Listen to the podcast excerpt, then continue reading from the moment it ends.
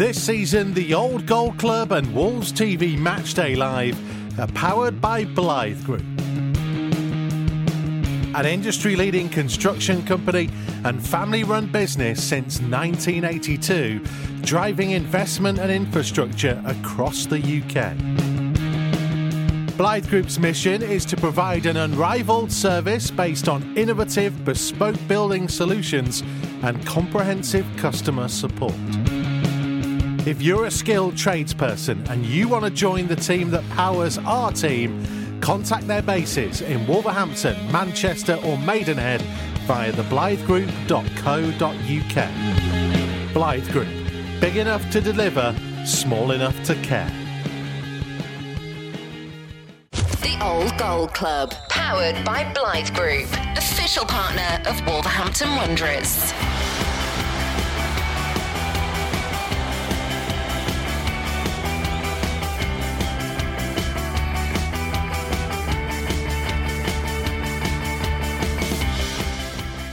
So, hello there. Welcome along to uh, Old Gold Club, My Golden Game. I'm Mikey Burrows, and with me for this episode is the man that we refer to as the King. Hello, John Richards. Hi, Mikey. How are you doing? I'm very well. How are you at this Fan- moment in time? Fantastic. I've never done so much gardening in my life. Uh, I could spot a weed from 10 yards, so uh, I think I'm getting a, bit, a little bit stir crazy, to be perfectly honest. But I'm probably as fit as I've been for years. I've been doing a lot of walking, like a lot of people, uh, and just, you know, tramping the, uh, the the roads and the paths and trying to keep myself uh, reasonably fit and healthy. It's that But- weird thing, isn't it, of like kind of rethinking some of the things that you do in your everyday life, I guess, and and taking stock.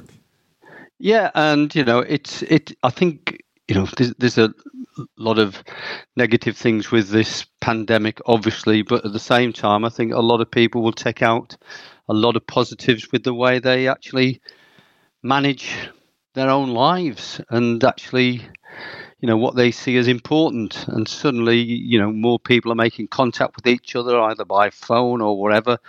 And suddenly it's uh, you know it's it, there's a lot of good things going on out there a lot of kindness and uh, it's nice to sort of uh, look at the positives rather than the uh, a lot of the negatives that are around at the moment Well, it gives you time to think about things, and especially when people like me contact you and, and ask you to, yes to think through 487 appearances and try and pick one out.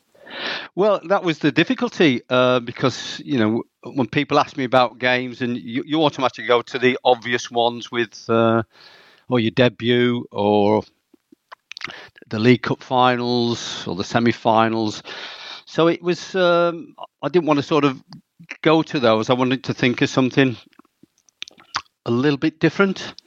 Um, and th- there was one game in particular, Mikey, which you know suddenly sparked me into life with regard to uh, you know it being a, a proper competitive match, um, and that was when we when we were drawn against Juventus Hmm.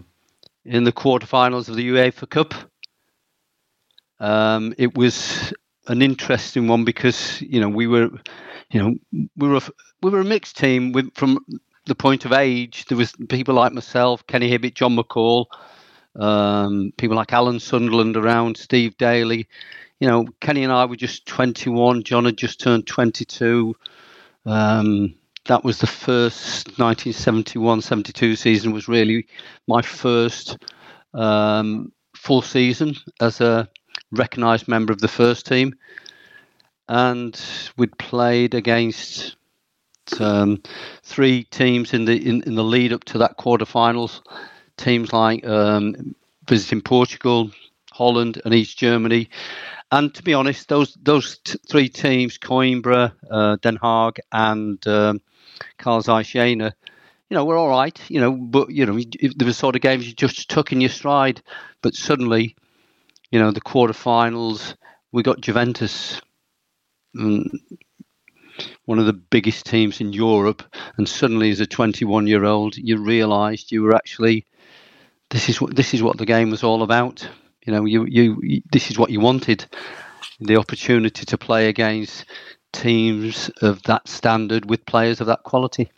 Because obviously, modern fans look at, and Juventus have got a new stadium these days. Would there have been, was it the Stadio delle Alpi, was it? That's right. Played in. Yeah, that's right. And, uh, you know, it was, you know, all I can remember about the the stadium itself was that you know just the noise and, and the passion of the fans and the build up to it. Nothing like the other three games which we'd had. Uh, you know, this was this was Juventus. This was the team that was the top of the Italian league at the time, and they went on to win the league that season and the following season with some of the some of the world's best players. You know, you got Anastasi up front. You've got um, Helmut Haller, the um, the German international who played in the World Cup against England in 1966, and uh, people like Fabio Capello. So suddenly, you know, it was, you know, these were the players you you wanted to sort of play against, and plus it was an adventure. You know, I'd only been at the club um, less than three three years, um, still young, and to go to a place like Turin was absolutely fantastic. You know, just to see the see see see the the place itself and the way that the the people were. My first time ever visit to Italy. Well, I was going to say, like, because uh, uh, uh, in a weird way, like if you were 21, I don't imagine you'd been abroad that much. No, I hadn't. Um, in fact, my first trip abroad was when I came to Wolves, and I was 19. Um, so it was only two years previously that I'd actually been on a plane for the first time. and uh, now, and, and, it's different nowadays, but in those days, it was a massive uh, adventure, to, you know, to have something like that, the opportunity to go on a plane. But this was um, you know, I was going to countries, you know, which I hadn't even heard of. You know, I was playing in um, Portugal, obviously Holland, East Germany, then Italy, and these were all first-time visits to the to those countries. And I wasn't alone because, as I said, we've got people like Kenny Hibbitt, John McAlle, um, Alan Sunderland in the team who were younger than Kenny and myself, and Steve Daley in the squad. So it was you know you'd got a, you know an excitement level from that point of view as well. So uh, you know just the thought of going and playing against a team like Juventus, it was it, there was a buzz as soon as the draw was made. This was what it was all about: European competition playing against a team like that. So even the senior players, your Derek Dougans, your Mike Baileys, you know, your Phil Parkes, they were they were equally as sort of excited because you know that's how they measure themselves by playing at that level.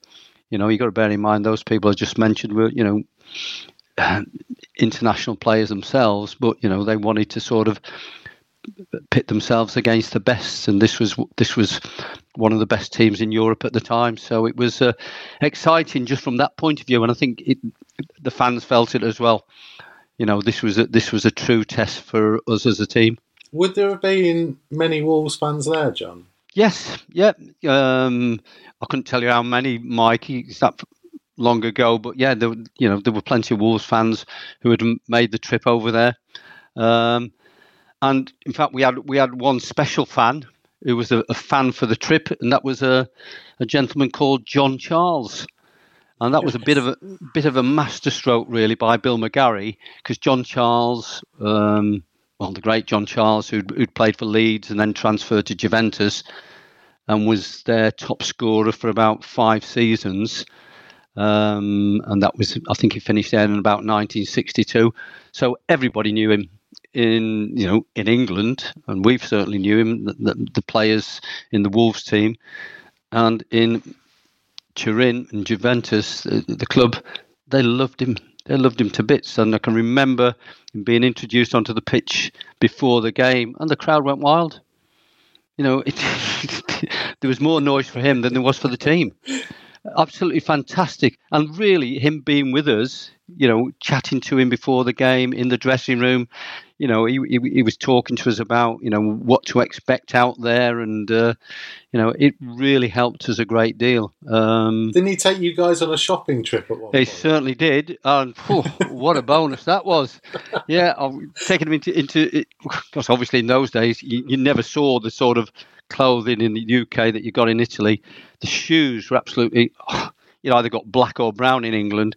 They were absolutely stunning. These the shoes in, in the shops there, and going in with with John Charles, you know, all the shopkeepers were calling him Carlo, um, and you know, welcoming him and got us a great discount. Oh, fantastic! And you know, it was worth it just for that. The, the discount. We got you know got the shoes. Says, I think there was something like 25 30 percent off. So he was. Uh, you know, it, it, was a great help to us. But you know, you, you remember those sort of things. But it was more to do with the, um, you know, the feeling in the in the dressing room and him saying, you know, you're gonna go, it's gonna be hard.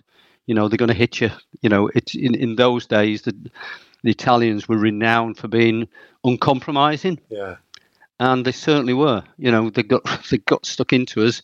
Um, and I think in one occasion, and this might be something you might need to take up with the with Phil Parkes himself, Mikey, is that um, there was a little bit of a argy bargy with uh, when he and Capello. Yeah, didn't it? Didn't wasn't Clash. there was some spitting involved? Yeah, something? something like that. But I think you know, phew, you know, you don't you don't mess about with Lofty, even if you are Fabio Capello. So, uh, and as you you know, he's obviously not forgotten it, has he? Lofty, Lofty. So uh, I don't think they've met since, but um, I wouldn't want. To, well, I would like to be there if they, if they did, because uh, I think he'd, he'd want to sort of uh, remind Mr. Capello of of what happened. But no, it was tough. It was a really tough game, and uh, we knew that was going to be it. Um, but interestingly, we had um, Danny Hegan in our team. Yeah. Mike Bailey, you know, um, wasn't in the in the team at the time. I can't remember what it was, whether Mike was injured. But Danny was in in the midfield alongside Kenny, Kenny Hibbitt, and Jim McCalliog. Yeah. And I've got the team here for you: Parkes, Shaw, Taylor, Hegan, Munro, McAlle, McCalliog, Hibbitt, Richards, Dougan, Wagstaffe. That's right. Yeah, good. And Danny was Northern Ireland international, great player. Come to us from West Brom. Had been a little bit in and out from a, a playing point of view, but you know, in training, he was he was superb. Got as much skill as anyone had, had ever seen, but didn't always do it on the on the pitch.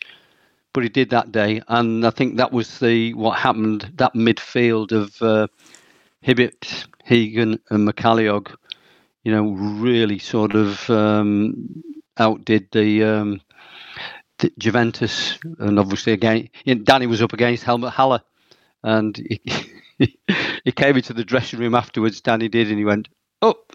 He started looking in his in his shorts pocket. He says, "Oh, there you are, Helmut." So it is, he's got him in his pocket, you see. So after the game, yeah, how are you doing in there, Helmut? He kept saying. So uh, it was he was he was a star that day without a doubt um, and that period that Danny had uh, in that in those UEFA Cup matches you know were probably his best performances ever as a as a Wolves player It's um, interesting you mentioned no Mike Bailey because looking at it, I just noticed no Derek Parkin either for that away leg. No, I think I'm trying to think, um, and I, I'm not sure whether Derek was back then. Uh, whether that was the period when Derek was having problems with his heart. He, he had a suspected hole in his heart. Because he plays in the second leg. Did he? Was he back for the second leg? Yeah.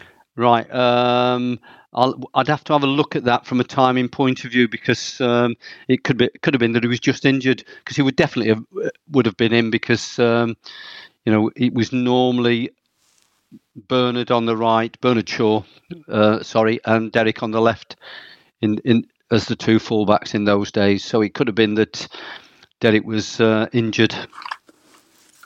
And from a perspective on the game itself, the, Yeah. Um, I, I think you've told me before that John Charles said to you, if you get a draw, they won't turn up for the second. there probably was some truth in that, Mikey, with the uh, you know with John Charles giving us that advice and saying if they you know if we got a a result, i.e. a draw, even a nil nil, you know that they uh, would probably be all right to get through in the second leg because they would they'd probably send a weaker team because they were focusing on the uh, Italian league at the time. So that gave us a little bit of food for thought because obviously we were 1 0 down at half time. Um, and then Jimmy McCalliog scored midway through. And yeah, we were up against it. And I think during that period, that was when Phil Parkes had his clash with Capello. So, you know, we were definitely under the cosh a bit. But, you know, the, John's words definitely helped us out because we, we knew full well, especially get, getting an, uh, an away goal, that, uh, you know, it would give us a great chance. And John was spot on for the second leg. They didn't sell their full team. They had a strong team. There's no doubt about it. But um, um, you know, they still got people like Helmut Haller in the team. But I think they'd left two or three of their key players out because they were focusing on the um, on the Italian league. The thing that fascinates me about this selection is that you actually score in the first leg of the semi final away at Ferenc Ferencvaros. And out of all the games that you could have picked, you picked a game that you didn't score in. No, well, you know, it, it, it, you you were asking about memorable games, and not always, you know, just scoring a goal is a bit too obvious, isn't it? Uh, because you scored so many. Well, yes, yes, and no. You know, I could have picked a game where I'd scored a hat trick, and those were memorable. Yeah, there were six of them. You didn't pick any of them. But to me, it was this. This was the game that you know fired me up. You know, as a you know from an international point of view, and suddenly you were competing against players of an international standard, as you know, at, at the top level and the, you know it, it was it was probably more the uh, response of the players like Derek Dougan, Bailey, Jim McCalliog, people like that, and suddenly you're going, this is it. You know, this is you know this is the level that you want to be playing at. Obviously, you were playing in the first division at the time, but you know to come up against you know World Cup players and the quality of a team like Juventus that was you know at that high level and playing in Europe. So it, it was it just took it to that extra level, Mikey, from um, from a player point of view and personal sort of uh, performance point of view. It's, it's, it's how you want to measure yourself, and against players like that. And we performed well, and we beat them again in the second leg.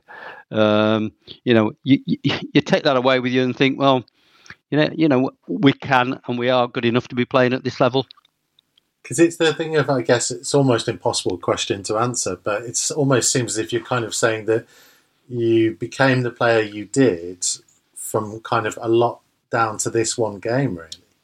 Yes, uh, and it it suddenly kicked on. You know, I was I was the um, I scored a lot of goals that season. I was actually um, selected for the England um, under twenty three squad at the end of that season. And, and I think the performances in Europe helped me, you know, get that sort of selection. There's no doubt about it. Um, you know, as a 21 year old playing in the England under 23s, so it was it was a sort of a key year for me, a key key season, and you know, it was a key match that actually elevated me as a player, not just in the team, but in the uh, in the country in England. I guess it, it's that thing if you guys got to the final that year. The, perhaps the one disappointment I can I can tell from the tone of your voice that just changed. It's, yeah. it's not a good subject to bring up. No, because it was it was just a total anticlimax, and you know we'd beaten. Um, say Ferencvaros in the in the um, in the in the semi-finals, we got to final. Who we're going to meet, and you, you, think, oh, Spurs, just like another league game. No travelling, none of the atmosphere, none of the pre-match excitement that you had of playing um, a foreign team. So suddenly it was well, it's just another couple more domestic games under the umbrella of being the UEFA Cup final. Um, and it, it just, I think it lost its sort of gloss from that point of view for all of us, to be perfectly honest. And I know it did from the Spurs side, you know, because I know some of the Spurs players, and they said exactly the same. And I think, you know, the first All English European final was uh, a bit of a damp squib for all the players, you know, more so for us because we, we lost. Um, lost it on the you know over the two legs so um, you know, I would never put the, an appearance in the UEFA Cup final as top of my list of memorable games, and for that reason. Well, it's one of those, isn't it, where hopefully things start to get a little bit more back to normal, and this year's UEFA Cup, Europa League adventure continues, and, and maybe they can go one step further than you guys did. Well, I, I, I think they could. They've got. I think they're good enough to do it. Mikey, without a doubt, and I think that's been a, a major disappointment of the lockdown is that it's they've probably lost you know some of that impetus you know there's a lot of excitement from the wolves fans with the european games and from the players as well because you know similar to myself they like to measure themselves against top players and playing in europe gives you that opportunity so i saw the uefa cup cup as or the Europa Cup as the opportunity for Wolves to, you know, this team to win something. So I hope they do, and I hope they come back soon. Thanks for listening to the Old Gold Club, powered by Blythe Group. If you liked what you heard, please leave us a review and rating from wherever you get your podcasts. Wolves TV, the home of live, uninterrupted radio commentary of every single Wolves game. But that's not all. Wolves TV also brings you extended and alternative match highlights, interviews with the team, behind the scenes features, and training coverage. Plus, see every goal Wolves score from every angle. So check out Wolves TV online at wolves.co.uk or on the move via the Wolves app.